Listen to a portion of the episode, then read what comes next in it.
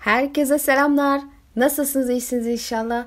Bu hafta Lannister, Tyrell ve Martell Bermuda üçgeni hakkında kısa bir sohbet etmek istiyorum. Zaman zaman ileride de bazı konular hakkındaki genel düşüncem veya işte beyin fırtınalarını ele aldığım videolar yapabilirim. Ben kitaplarda olabilecekleri öngörmeye çalışırken sadece foreshadowing ve işaretler üzerinden değil, Ayrıca hikayenin genel matematiğini çıkartarak ilerlemeye çalışıyorum. Sonuçta foreshadowing olmadan hikaye karakter gelişimi gayet olur. Ama hikaye matematiği olmadan sadece foreshadowing ile bir karakterin veya hikayenin gelişmesi mümkün değildir. Yani böyle tek tük foreshadowing görüyorum diye e, karakter bu yönde ilerleyecek diye bir çıkarım yapamayız matematiği olmadan hikayenin. Zaten Game of Thrones'un Dany finali için en çok eleştirilen şeylerden de biri buydu. Foreshadowing karakter gelişimi değildir. Elbette Asayof gibi bir hikayede foreshadowing gibi işaretler olmaz ise hikayenin matematiğiyle bir şeyi öngörmek bana göre en azından bir miktar zorlaşıyor. Foreshadowing ile işimiz biraz daha kolaylaşıyor. Hatta bizim e, öngöremediğimiz bazı olaylara dikkat çekmek açısından da foreshadowing'ler çok iyi oluyor. Lakin benim için 6. kitapta Kral Topraklarında olacakları tespit etmek gerçekten güç. Evet biliyorum birçok okuyucunun kesin ve net tahminleri var bu konular üzerinde ama ben çok fazla değişkene bağlı birçok olasılık görüyorum. Yani yazar arzu ettiği halde görebildiğim tüm bu olasılıklar üzerinden hikayeyi ilerletebilir ve asla göze batmaz. Ben de bu olasılıklar üzerinden ilerleyerek kral toprakları üstünden dönecek olaylar üzerine konuşacağım. Yani burada anlatacaklarım 6. E, kitapta kesin olacağını düşündüğüm şeylerden ziyade olma olasılığı mümkün olduğunu düşündüğüm şeyler. Yani hikaye devreye girecek değişkenlere göre bahsedeceğim yönlere e, gidebilecek olasılıklara sahip diye düşünüyorum. İlk önce e, kesin bilgileri şöyle bir köşeye yazalım oralarla ilgili. Kehanete göre Cersei'nin 3 çocuğu da tahta oturacak ve sonra ölecek. E, Cersei'den daha güzel ve daha genç bir kraliçe onun değer verdiği her şeyi elinden alacak ve en son Valongor gelecek ve Cersei'yi boğarak öldürecek. Tom'un 6. kitabın bir yerinde muhtemel Tayane Sand'in zehriyle kedi tırmaladı vakasıyla ölecek ve ablası Marcelle kraliçe olarak hüküm sürmeye başlayacak. Marcelle Dora'nın en küçük oğlu ile nişanlı Tristan ve nişan bilhassa kraliyet haneleri arasında yapılanlar sadece istiyorsun diye iptal edilemez. Bu sebeple Cersei oğlunu oğlanı öldürme planı yapıp suçu Tyrion'un üstüne atmak istedi. Yani bu nişan faktörü Cheov'un silahı gibi etki gösterip e, amacına hizmet etmek zorunda diye düşünüyorum bir yerde. Çünkü şu ana kadar hiçbir şey yaramadı. Martin yeni kitapta düğünler olacağından falan bahsetmişti. Belki de bu da onlardan biri olabilir. Marteller ve Tyrell'ler arasında uzun yıllara dayanan bir düşmanlık var. Martin'e göre Dora'nın Renly'e katılmasına engel olan faktörlerden biri de Tyrell etkisiydi. Yani muhtemelen Doran bir Tyrell'in kraliçe olduğu taht oyuna katılmak istemedi. Bu iki aile arasındaki düşmanlık da bir Cheov silahı bana kalırsa. Lannister Tyrell ittifakını canlı tutan yegane etken evlilik bağı. Yani bu bağ kırılınca bu ittifak da bozulacak. Bu durumda Tommen'ın ölümü bu ittifakı parçalayacak bir şey. Ama bu ittifakın devam etmesi ya da başka noktalara evrilme olasılığı var. Tamamen hangi değişkenin araya gireceğine göre değişiyor. Tyrell hanesi şu an gücü elinde bulunuyor. Kral topraklarında Lord Tyrell artık kral eli ve konseyde baskın bir gücü var. Bununla beraber kum yılanlarının varlığı çatışmayı tetikleyecektir ve oyunun sonunda Tyrell'ler güçlerini kaybetmek zorunda kalacaktır Tom'un meselesi yüzünden. Doran Lannister'lara karşı savaşmak için oğlunu ve kızını ejderhaların yanına gönderdi. Quentin'in evliliğiyle Dany'nin ejderhalarını arzuluyordu ama oğlu öldü ve ölüm şekli şartları yüzünden muhtemelen Doran ve Dany arasındaki ittifak da çöp oldu. Marcelle şu anda kral topraklarına doğru yola çıkmıştı. Hatta çoktan varmış bile olabilir. Aegon Targaryen'in olduğunu iddia eden bir taht talipisi ortaya çıktı ve fırtına topraklarını ele geçirdi. Ariana Martel de hem onun hem de John Connington'ın kimliğini teyit için oraya gidiyor. Eğer mesaj ejderha olursa Dawn savaşa girecek ama mesaj savaş olursa bir hamle yapmayacak bekleyecekler. E, Tyreller de ordusunu zaten şu an buraya gönderiyor. Yani muhtemelen Tyrell'lerin üçüncü kere fırtına topraklarına saldırışını göreceğiz. Artık bu, bu üçüncüsünde de e, başarı olur mu bilemiyorum. Adamlar üçüncü kere geliyor yani. Şimdi e, olasılıklar üstünden devam ediyoruz artık. Aegon Targaryen'ın 6. kitapta kral olarak tahta çıkacağı üstünde duruluyor bazı hayranlar tarafından. Dorn da doğal olarak onu destekleyecektir çünkü o Dora'nın yeğenidir. En azından Dora'nın buna ikna olacağı düşünülüyor. İnsanları bu düşünce iten şeylerin en başında tabii ki de Dans 2'nin gerçekleşecek olması geliyor. İlk dansta Aegon ismindeki prens demir tahta oturdu ve savaş bu sebeple çıktı. Yani tabii ki başka sebepler de var. Hani genel görünüş anlamında. E bu oğlanın ismi de Aegon. O zaman demir tahtta oturmalı ama karşıdaki kraliçin ismi Rhea değil. Dany. Bilmiyorum ki Naim'i biraz fark ettiniz mi? Yani sırf isimden yola çıkarak böyle bir çıkarım yapmayı sağlıksız buluyorum. Zira bir karakter için uyarken diğer karakter için uymuyor. Yani madem e, ilk danstaki e, kralın ismi Aegon'dı o zaman ikincisindeki de e, Aegon olmak zorundaysa ne bileyim ben ilk danstaki kraliçe ismi Ray'di işte ikincisinde de Ray olması lazım tarzı bir çıkarım yapıyorum ister istemez. Ama hani birinde uyuyor birinde uymuyor deyince bu bir uyumsuzluk yaratıyor. Hale ben bunu o zaman nasıl bir işaret kabul edebilirim? Tabii ki ben e, Daenerys ve Aegon arasında asla savaş çıkmaz demiyorum. Ama ikinci dans için illaki Aegon'un tahtta oturmasını gerek olmadığını düşünüyorum. Neticede Daenerys asla ama asla yancı kraliçe olmak istemez. Aegon da her şekilde iddia etti. Kimlikle veraseti ondan önde zaten. Yani tat kral, tahta kral olarak oturur ve onun karısı olan herhangi bir kişi ikinci şahıs olmak zorunda. Edeni çektiği onca acı ve bedelin ötesinde sahip olduğu tüm bu güç ile neden böyle bir şey kabul etsin ki? E şahsen ben bile kabul etmek istemem. Bence siz de etmezsiniz. E, Aegon da yancı kral olmayı kabul etmez. E, bana göre Euron zaten Deni'nin omuzundaki şeytan olarak onu zehirleyecek. Ya bu ikisinin ittifak yapacağına inanıyorum biliyorsunuz. Euron, Euron e, Westeros'u Den için parçalamaya çalışıyor zaten. Hediye edecek ona. Çünkü onunla evlenmek istiyor. E, yani Euron buz mu ateş mi e, konumu hatırlıyorsunuz zaten. Yani Aegon ve Dany arasındaki zıtlaşma bir düşmanlık zaten kaçınılmazmış gibi duruyor. Bu sebeple iç savaş için Aegon'un tahtta oturmasını mecbur görmek doğru bir hareket değil. Zaten bana göre önemli bir engel de var bu konuda. Cersei'nin kehaneti. Bu kehanete göre 3 çocuğu da hüküm sürecek. Tom'un 6. kitapta ne zaman öleceğini bilmiyoruz elbette ama en geç kitabın yarısında öldüğünü farz edersek Marcella'nın da kraliçe olarak taşlandığını göreceğiz. Bu zaten kesin bir bilgi teori falan değil. Doğal olarak buran, bunun yarattığı etkiyi de okumak zorundayız. Bu da 7. kitaba kadar gidecek bir süreç yani.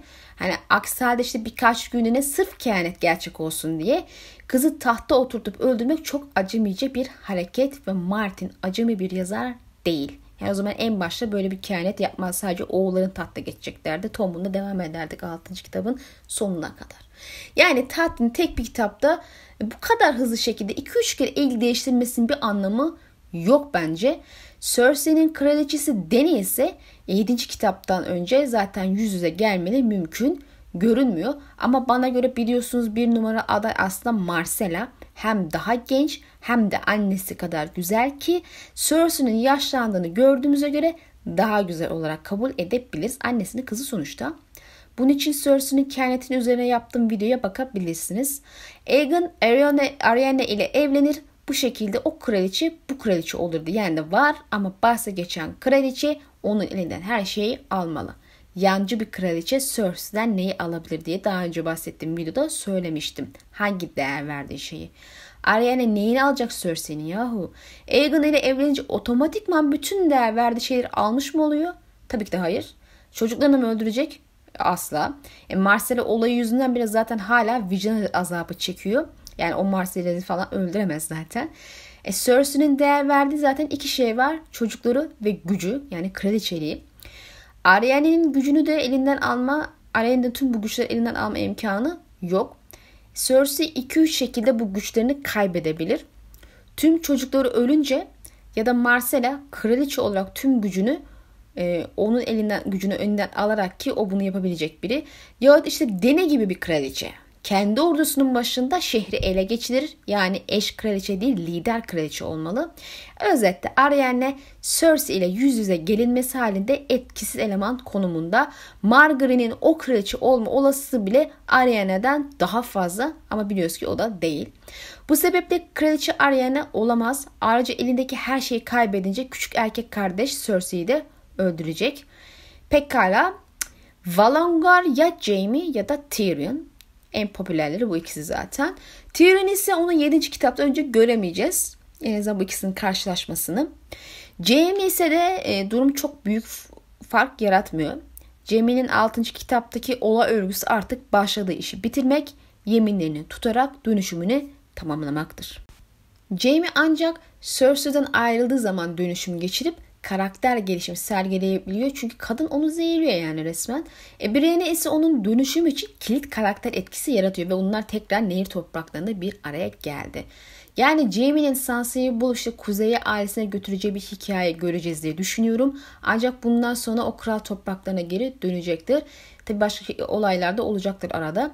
E, Jamie'nin kendi hikayesi var ve Cersei'nin yanındayken bunun tamamlama şansı yok arkadaşlar. Yani tamam ikizledik de yani Jamie de böyle yani Cersei'nin yamacında dizideki gibi görmeyi beklememek lazım.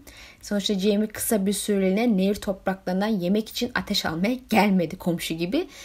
Yani dediğim gibi bu sebeple dizideki gibi gel git beklemeyin. Bence çok büyük bir hata bu. Bazı okuyucular Cersei'nin kayaya kaçıp işte orada Jamie tarafından öldürebileceğini düşünüyor. Ama temelde bu da bana çok mümkün gelmiyor. Şimdi Stannis saldırdığı zaman Karasu Savaşı'nda Cersei kaçmak yerine ölmeyi tercih etmişti. Bu yüzden Payne'i yanında tutuyordu. Yani Stannis kazanırsa kestirecekti kafasını. E zaten dizide de e, zehir şeklinde bu işlenmişti hatırlarsınız. Bunun iki sebebi olabilir. Ya Cersei kaçmayı kabul edemiyor, gururuna yediremiyor. Ya da böyle bir kuşatma ve istila durumunda kaçabilme imkanı yok. Her iki şekilde de Cersei'nin karakterine göre gitme şansı pek yok gibi. Yani şehri terk etmeyecektir. E zaten Cersei kızı da ölünce niye kaçsın? Her şeyini kaybetmiş olacak. Haydi karşılığını farz edelim. Jaime neden onu öldürsün?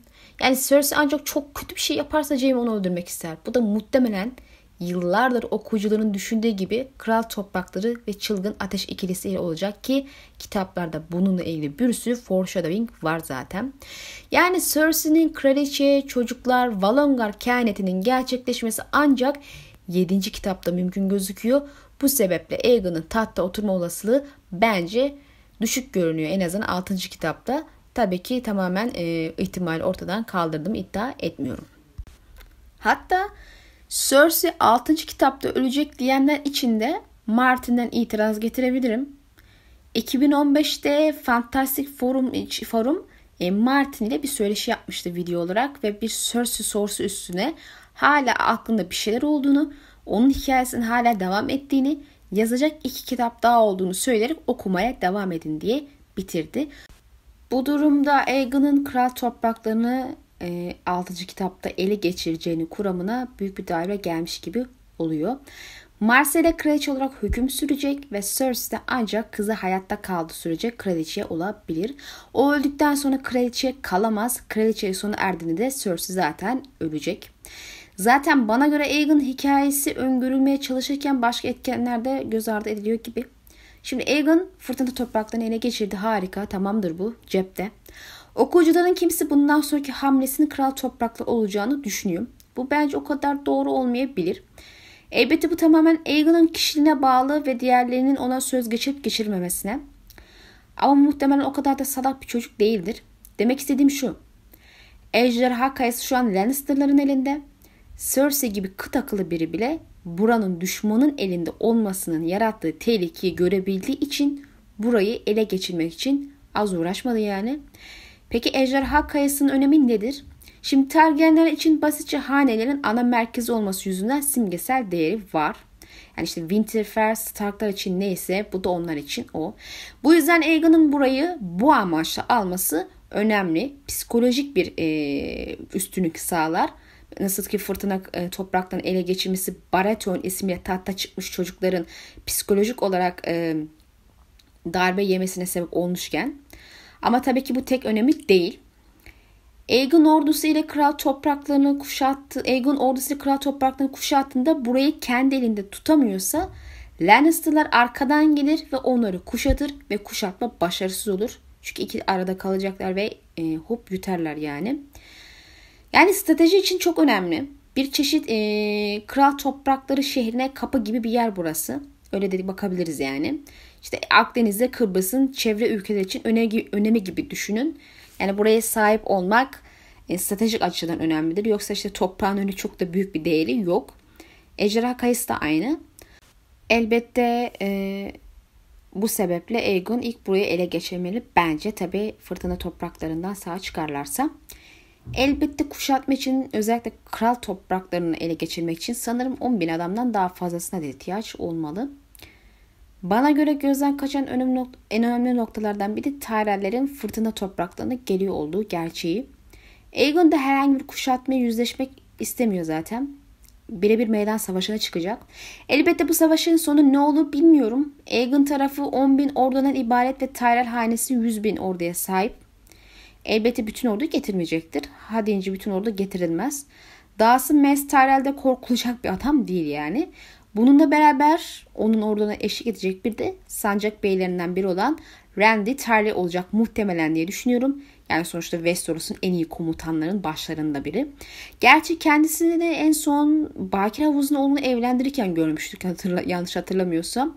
Yine de emir üstüne kral topraklarına geri dönebilir. Ariana John Connington'ın sayısının aleyhine olduğunu bildiğini ve buna rağmen savaşı tercih ettiğine göre kazanacağına inan kazanacağına inanıyor herhalde diyor. Bu da John'un e, bu savaşı kazanma meselesi umut sahibi olduğunu gösteriyor. Ama Damon Sand de makul bir karşılık vermişti. Kaç adam kazanacağını düşündü savaşta öldü. İki tarafın düşünceleri de temelsiz değil aslında. Evet savaş söz konusu olduğunda sayı gücü tek başına bir şey ifade etmez. Ama 100 bine karşı da 10 bin çok ciddi bir dengesizlik ya. Yani Aegon'un meydan savaşında Tyrell ordusunu yeneceğine inanması ilk aşama çılgınca bir düşünce gibi görünüyor.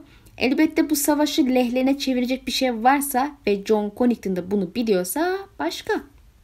Neticede iki şey olacak. Ya olay Daemon'ın söylediği gibi olacak ve Aegon ilk büyük yenilgisiyle yüzleşecek ve bu durumda muhtemelen bir yerlere sığınmak için fırtına topraklarından kaçacak ki bu ejderha kayası olur muhtemelen.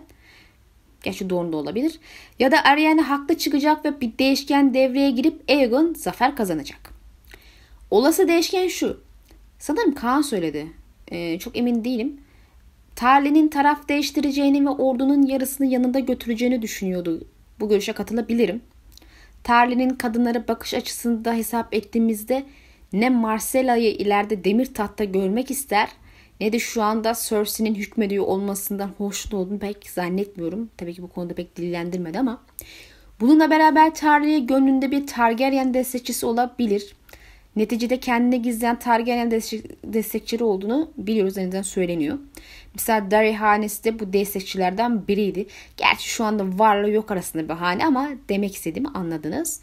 İlk kitapta Arya'nın Varys ve Illyrio konuşmasına şahit olduğunu okumuştuk. Varys'in arkadaşıyla beraber bazı tertipler içerisinde olduğunu gördük. Bu ikisinin geçmişte ve şu anda yaptıkları değiş şeyler değişken.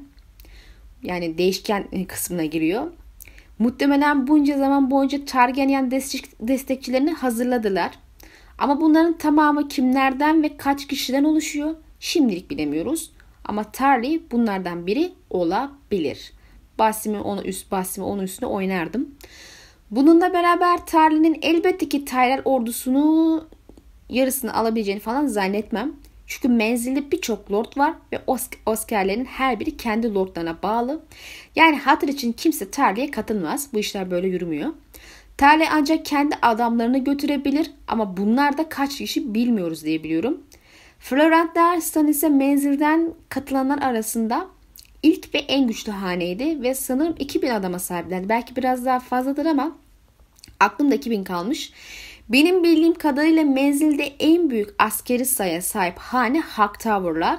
Sem'in değişine göre babası bu hanenin diğer sancaktarların 3 katı kılıca sahip olduğunu söylemiş. Yani 100 bin kişilik ordunun büyük oranı Hightower'dan geliyor gibi. Yani netice olarak tarlaya yemini kaç asker var bilmiyoruz ama iyimser olup hatırı sayılır olduğunu düşünebiliriz ama 5000'i geçmez herhalde ya. Bilemiyorum emin değilim. Elbette menzilden hatta başka bölgelerden tek destekçi tarih olmayacak. Gelecektir başkaları da diye düşünüyorum. Gelir herhalde yani.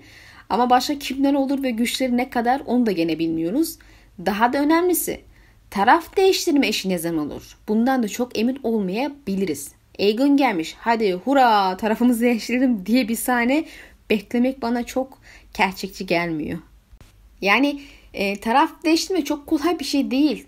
Menzilden birkaç hane taraf değiştirdiğinde diğerleri sessizce durmaz. Bir de muhtemelen küçük hanelerden bahsediyoruz. Ortaya küçük hanelerden bahsediyoruz. Yani bir Stark'tan, bir Hightower'dan, Tyrell'den, Martell'den falan bahsetmiyoruz biz burada. Dere gibi küçüklerden bahsediyoruz. Yani belki de işte Tarly, Tarly gibi işte orta büyüklük gibi hanelerden neyse. Bunun örneğini zaten gördük. Misal Florent hanesinin makamı şu an Tyrell'lerin ikinci oğluna verildi ve şu an Florent Lord'u olması bekleyeceğimiz adam hapis. Garland, Garland Tyrell'in e, karısının hanesi Fossaway'in iki kolu da Blackwater Savaşı'ndan sonra bazı aile üyesinin ölümüyle beraber tahta diz çöktü. Muhtemelen bundan sonra ayağa kalkmaları da zor zaten. John Fossaway de sanırım kral topraklarında esir karısı Lord Tyrell'in kız kardeşi. Mulandor hanesinin durumundan çok emin değilim. Hanenin lideri hiç görülmedi. Ama onun adına ordulara liderlik eden Mark Mulandor esir ve zindanda. Savaş sonrası diz çöktü. Hane lideri ile bir ilişkisi nedir bilinmiyor. Ama onun diz çökmesiyle hane tekrar tahta bağlandığına göre ya oğlu ya da kardeşi olabilir. Warner hanesinin lordu da savaş sonrası esir edip diz çökenlerden. William hanesinin durumu da aynı. Lordu ve oğluyla beraber yakalandı ve diz çöktüler. E, bu arada e, William hanesi öğrendiğime göre Martin'in Ted Williams'ın kendisine hürmet göstermek için oluşturmuş olduğu e, bir hane. Hani biliyorsunuz Asraf'ı yazarken Ted'in serisinden e, büyük ölçüde etkilendiğinden bahsetmiştim. Yani netice itibariyle taraf değiştirmek ayrı bir dert, başarısız olmak ayrı bir dert. Bu bahsettiklerim bir de Renly ölünce hemen arkasından Stannis'e çökenler. Yani Tyrell'lerin Lannister'lar tarafında yer alacaklarını bilmiyorlardı muhtemelen. Ama bir kere bu tercihi yaptılar ve sonrası onlar için kötü bitti. Bu herkese örnektir.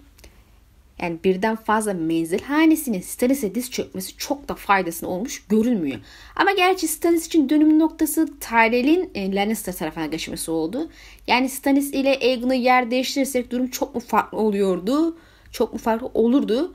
İşte bunlar hep değişkenlerle belli olacak şeyler. Gizli Targaryen destekçisi haneler taraf değiştirdiği zaman ve ordusunu Aegon'a gönderdiği zaman menzilde güvende olmayacaklardır. Aileleri güvende olmayacak. Bu yüzden tüm aileyle beraber menzili terk etmek zorunda kalırlar diye tahmin ediyorum. Yani Florentler gibi. İşte geride kalanlar ise esir edilir çünkü. Bu işin doğası elbette. Ama bunu göze alabilecek şartlara sahip olmak gerekiyor. Yani neticede gönlünüzde X hanesi var diye de körü körüne ailenizi ve topraklarınızı tehlikeye atmazsınız. Basbaya gerzekliktir bu. Şu an Aegon'un konumu bu şartlara sahip görünmeyebilir haneler tarafından. Yani Varys'in söylemesiyle de zaten Targaryen destekçileri bir anda Aegon'un gerçek olduğuna inanırlar mı? İşte yoksa kanıtlanmasını beklerler. Daha önemlisi kazanacaklarından emin olmadan taraf değiştirirler mi? Aegon'un kimliği konusunda John Connington şüphesiz burada önemli bir etken. Sonuçta Rhaegar'ın en yakın arkadaşlarından birinin referansı değerlidir ama Doran Martell için değil. Gibi. Savaş sırasında Doran'ın asker gönderebileceğini farz edebiliriz ama bunun için en başta Arianne'nin, Aegon'un ve John Connington'ın kimliğini onaylaması gerekiyor ama nasıl? Arianne'nin ölümü kuramını izlediyseniz ki izlemediyseniz muhakkak izlemenizi öneririm. Ariana bu görevi yerine getirebilecek konumda değil. Ne prenses ne de çevresindekiler ne John Connington'ı ne de Aegon'u hiç tanımadılar. Sadece Doran Martell tanıyor. E, muhtemelen Ariana'nın yakışıklı erkek takıntısı ve bir ihtimal o sıralarda or- orada olurlarsa eğer Varys ve Illyrio'nun tatlı dili kızı ikna edebilir. Yine de emin olamayız elbette. Ariana ikna olsa bile Doran olur mu? Yani neticede kızını ikna eden şeyleri merak etmez mi? Ve prenses için yeter olan Doran için yetersiz olabilir. Ha deyince Doran'ın kolayca ikna olmasını bekleyemeyiz. Okuyucular olarak onun ikna olmasını elbette ki bekliyoruz. Martin daha evvel de beklentiler yarattı. Hatta bir okuyucunun aklına ilk gelecek şey üstüne beklentilerle oynadı ve o beklentiyi de çöpe attı. Ned ve Rob meselesini hatırlayın. Doran ve Egan ittifakı beklentisi de bizim ilk aklımıza gelen şeylerden biri. Eden'in ikna olmasını beklemiyoruz çünkü dans yüzünden ama Doran'ın bekliyoruz gene dans yüzünden aslında biraz da. Yani çünkü güce ihtiyacı var ama yine de bu biraz yemleme olabilir aslında. Yani bu vazifeye baştan aşağı mantıksız ve saçma yani. Dora'nın bu hamlesi onun gibi birine bence hiç yakışmıyor. John Connington'ın gerçek olduğundan bile emin değil. Yapması gereken şey onun gelmesini ve kendisini kanıtlamasını emretmekti. Ben olsam böyle yaparım. Doran bunun yerine ne yapıyor? Varisini, kızını elinde hiçbir şey yokken gönderi veriyor. 3-5 adamla. E, Aegon'un görüntüsüne bakarak onun Targaryen olduğunu iddia edemeyiz ki. Liste böyle bir sürü kişi var. E, yolculuk sırasında Arianne bir tanesini gördü. Ayrıca farz edelim ki John ve Aegon sahte. Sen hangi ki öyle? en azından e, Aegon sahte. Sen şimdi hangi mantıkla varisini bu insanlara gönderiyorsun? Ya bu adamlar sana karşı kullanmak için kızını esir alabilir. Ne yapacaksın o zaman?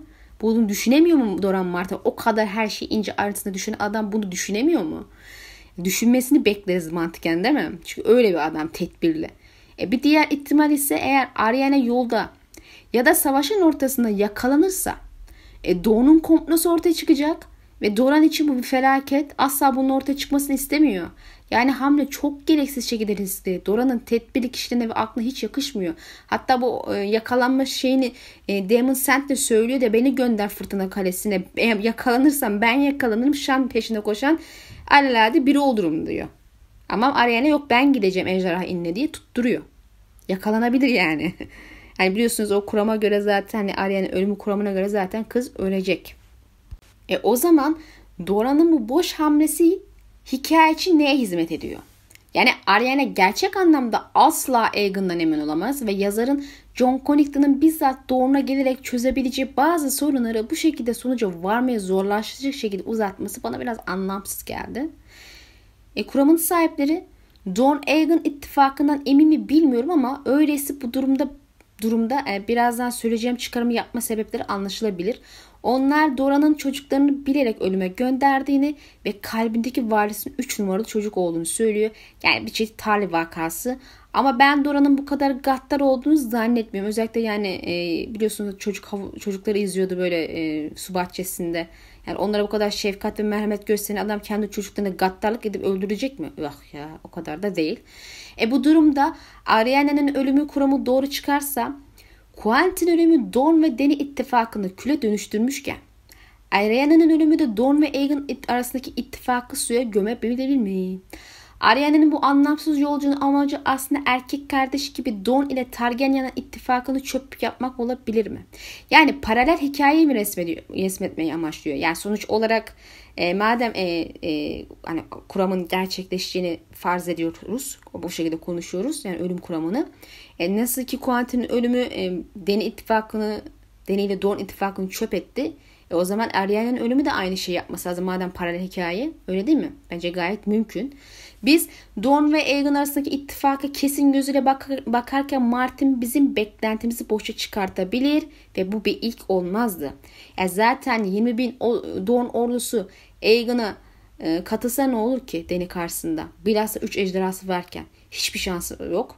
Ya Tyrell Lannister ittifakına, ittifakına karşı. Yani her halükarda Aegon hala e, zayıf kaçıyor. Dora'nın küçük oğlunu Marcella ile nişanlanmasını kabul etmesine de hiç anlam vermemiştim. Yani oğlunu Dany ile evlendirmeyi düşünüyordu. E bu durumda Dany kraliçe olacaktı. Oğlu da kral. E peki Marcella ne işe yarayacaktı? E bu nişanın altına yatan mantık neydi? Doran söyle bize. Anlamıyorum ben. Bu adam bu kızın ailesine karşı kullanılmasına karşı çıktı. Ve en sonunda onu evine gönderdi. Yani onu rehine tutma gibi bir şey için de olduğunu iddia ederiz. Çünkü hiçbir zaman o kız bu konuda kullanılmadı. E dahası nişan halen devam ediyor. Unutmayın Cersei evli istemediği için olanı yolculukta öldürmek istedi. Bu kız kimseyle evlendirmek istemiyor çocuklarını ya. Allah Allah ittifak lazım kızım sana ne yapacaksın? Onu öldür bunu öldür. Çok akılsız kadın ya. Ne yapacak bilmiyorum. Hani bu, bu şekilde hayatta kalması bu zamanlara gelmesi de büyük bir şans yani. Martin iyi kotarıyor bir şekilde. Şimdi bunun için o zaman tekrar kral topraklarına dönelim. Marcella kral topraklarına geldi. Bir noktada Tom'un öldü. Tyrell Lannister ittifakı bozuldu çünkü hiçbir kazançları yoksa Tyrell'lerin onları desteklemesi beklenemez. Marcella tahta geçti.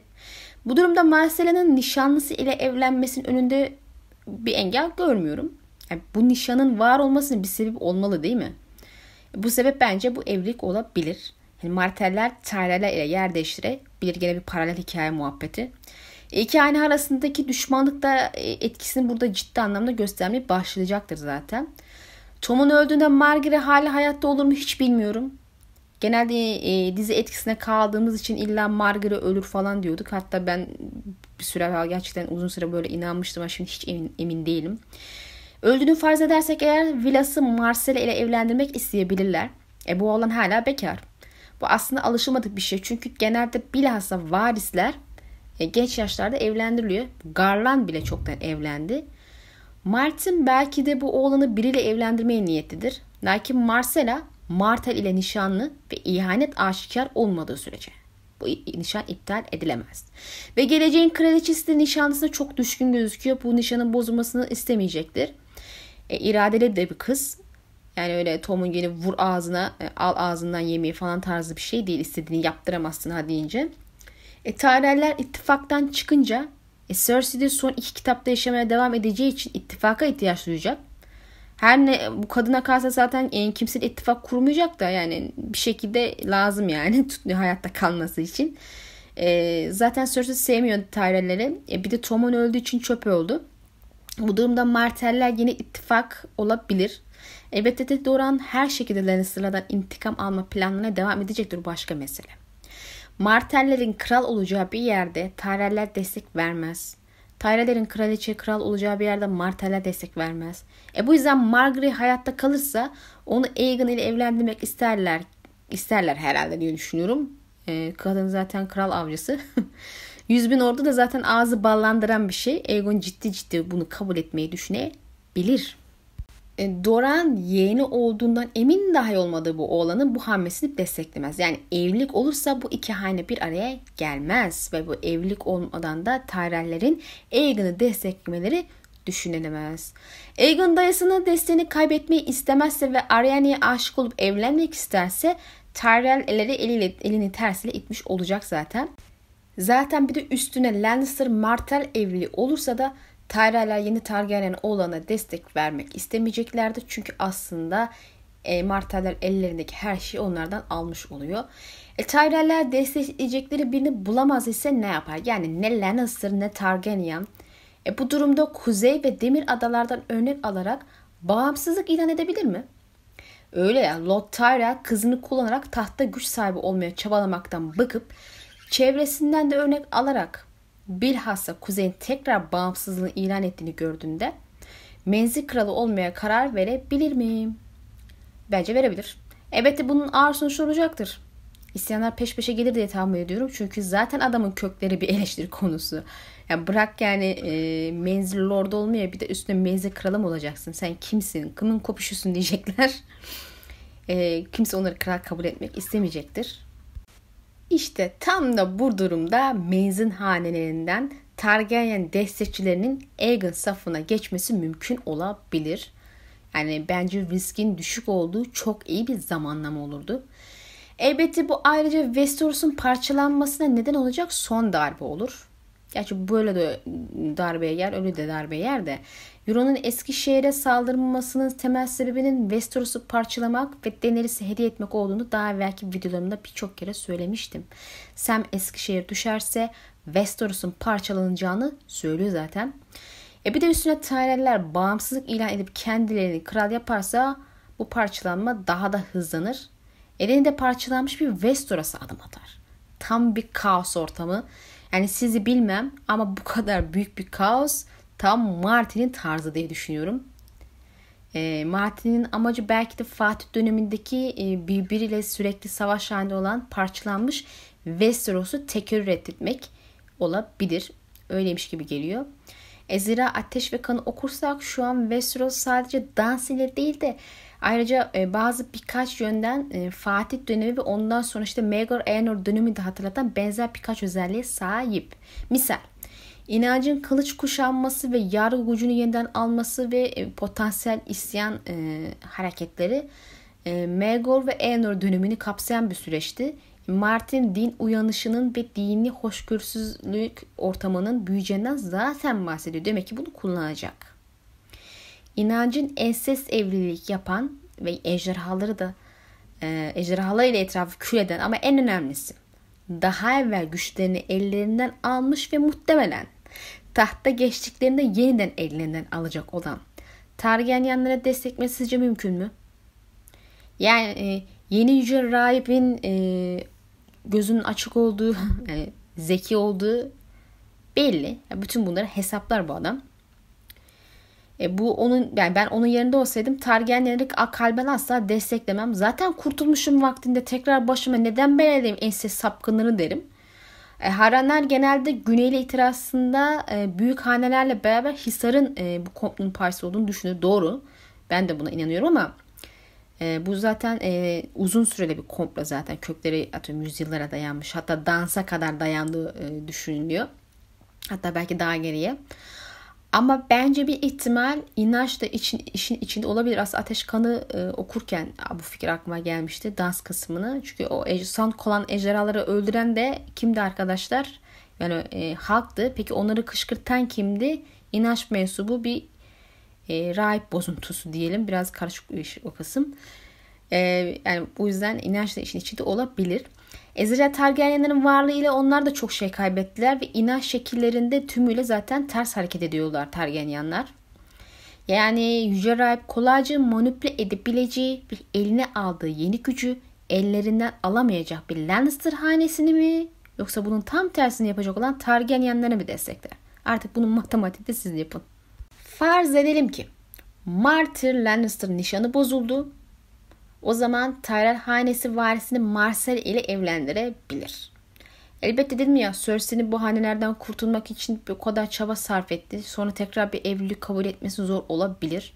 Ya onun aldığı kararlar çok da mantık çerçevesinde değil sonuçta ama biz tüm olasılıkları ele alacağız artık zaten bu videoda. Aegon tehdidinden korkarsa ve üçüncü bir evlilik ile ittifak devam ederse bu durumda Martel'in Aegon desteği mümkün olabilir. Elbette kendi öz yeğeni olduğundan emin olursa. Aksi o muhtemelen deneyip de beklemeye devam edecektir ve Aegon sahip olduğu 10 bin ile en fazla ejderha kayasını ele geçirebilir diye tahmin ediyorum. Bu ihtimal bana biraz da boş gelmiyor diye çünkü Aegon'un Dany ile savaşacağı farz edersek öyle bir ordu gücü olmalı ki Dany ile savaşabilmeli. E, bu güçle Lannister Tyrell ittifakına bile karşı koyamaz bu olan demiştim daha evvel. E, Doğu'nun 20 bin adamı ve birkaç haneden gelecek birkaç bin adam ile bu yapılabilir görünmüyor.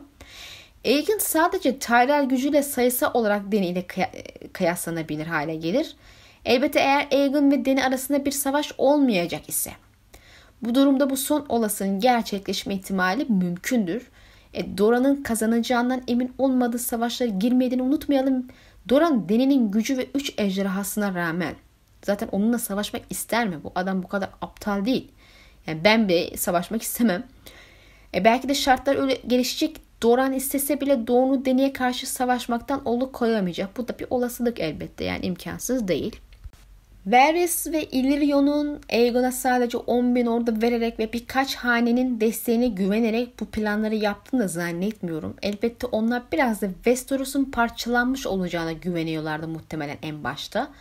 Bunca kaos ortamında Aegon bir kurtar kurtarıcı olarak ortaya sürüleceği için Westeros'un savaştan bıkmış insanları, haneleri falan Aegon'u destekleyecekti. Yani bir nevi işte 1980 yapılan darbenin arka planı gibi bir şey bu. İşte o zamanlarda işte kaos yaratılmış, iki siyasi görüş birbirine düşürülmüş ve insanlar bıkmıştı tüm bu ölüm ve kavgadan, savaştan. Meyve olgunlaşınca da işte darbeciler meyveyi haset etmişlerdi. Millet kurtarıcı gibi falan gördü ve bu şekilde iktidarı ele geçirdiler. Yani Varys ve Illyrio'nun ilk amacı temelde bu gibi görünüyor ama plan malum sebeplerle bozuldu hep. Yine de bozulan planların üstüne başka planlar yaptıkları da aşikar. Ya bu ikisi kendisi bir değişken zaten demiştim. Gerçi şimdilik onlar da görünüşte en son Aegon'u Dany ile evlendirip bu iki gücü birleştirerek Aegon'u tahta oturtma planı yapmış görünüyorlar. Sonuçta üç tane ejderha da yani Ben olsam ben de öyle düşünürdüm. Bu durumda plan bundan ibaretse temelde çok büyük değişken etkisine sahip olmayabilir bu ikisi. Ben aslında şeyi merak ediyorum yani denenin yancı kraliçe olmaya nasıl itiraz etmeyeceğini kendilerine inandırdıklarını. Yani bu kısım daha sonra mı düşünürüz dediler ya da bunu düşündüler de ileride deneyi öldürmeyi mi planlıyorlar falan diye aklıma böyle sorular geliyor. Bilmiyorum tabii ki. Sonuç olarak tüm bunlar benim görebildiğim değişkenler çerçevesinde öngörebildiğim muhtemel olasılıklar. Sizin fikirlerinizi öğrenmek isterim. İnşallah videomu beğenmişsinizdir. Desteklemek için beğeniye basıp paylaşmayı unutmayın. Bir sonrakinde görüşmek dileğiyle Allah'a emanet olun.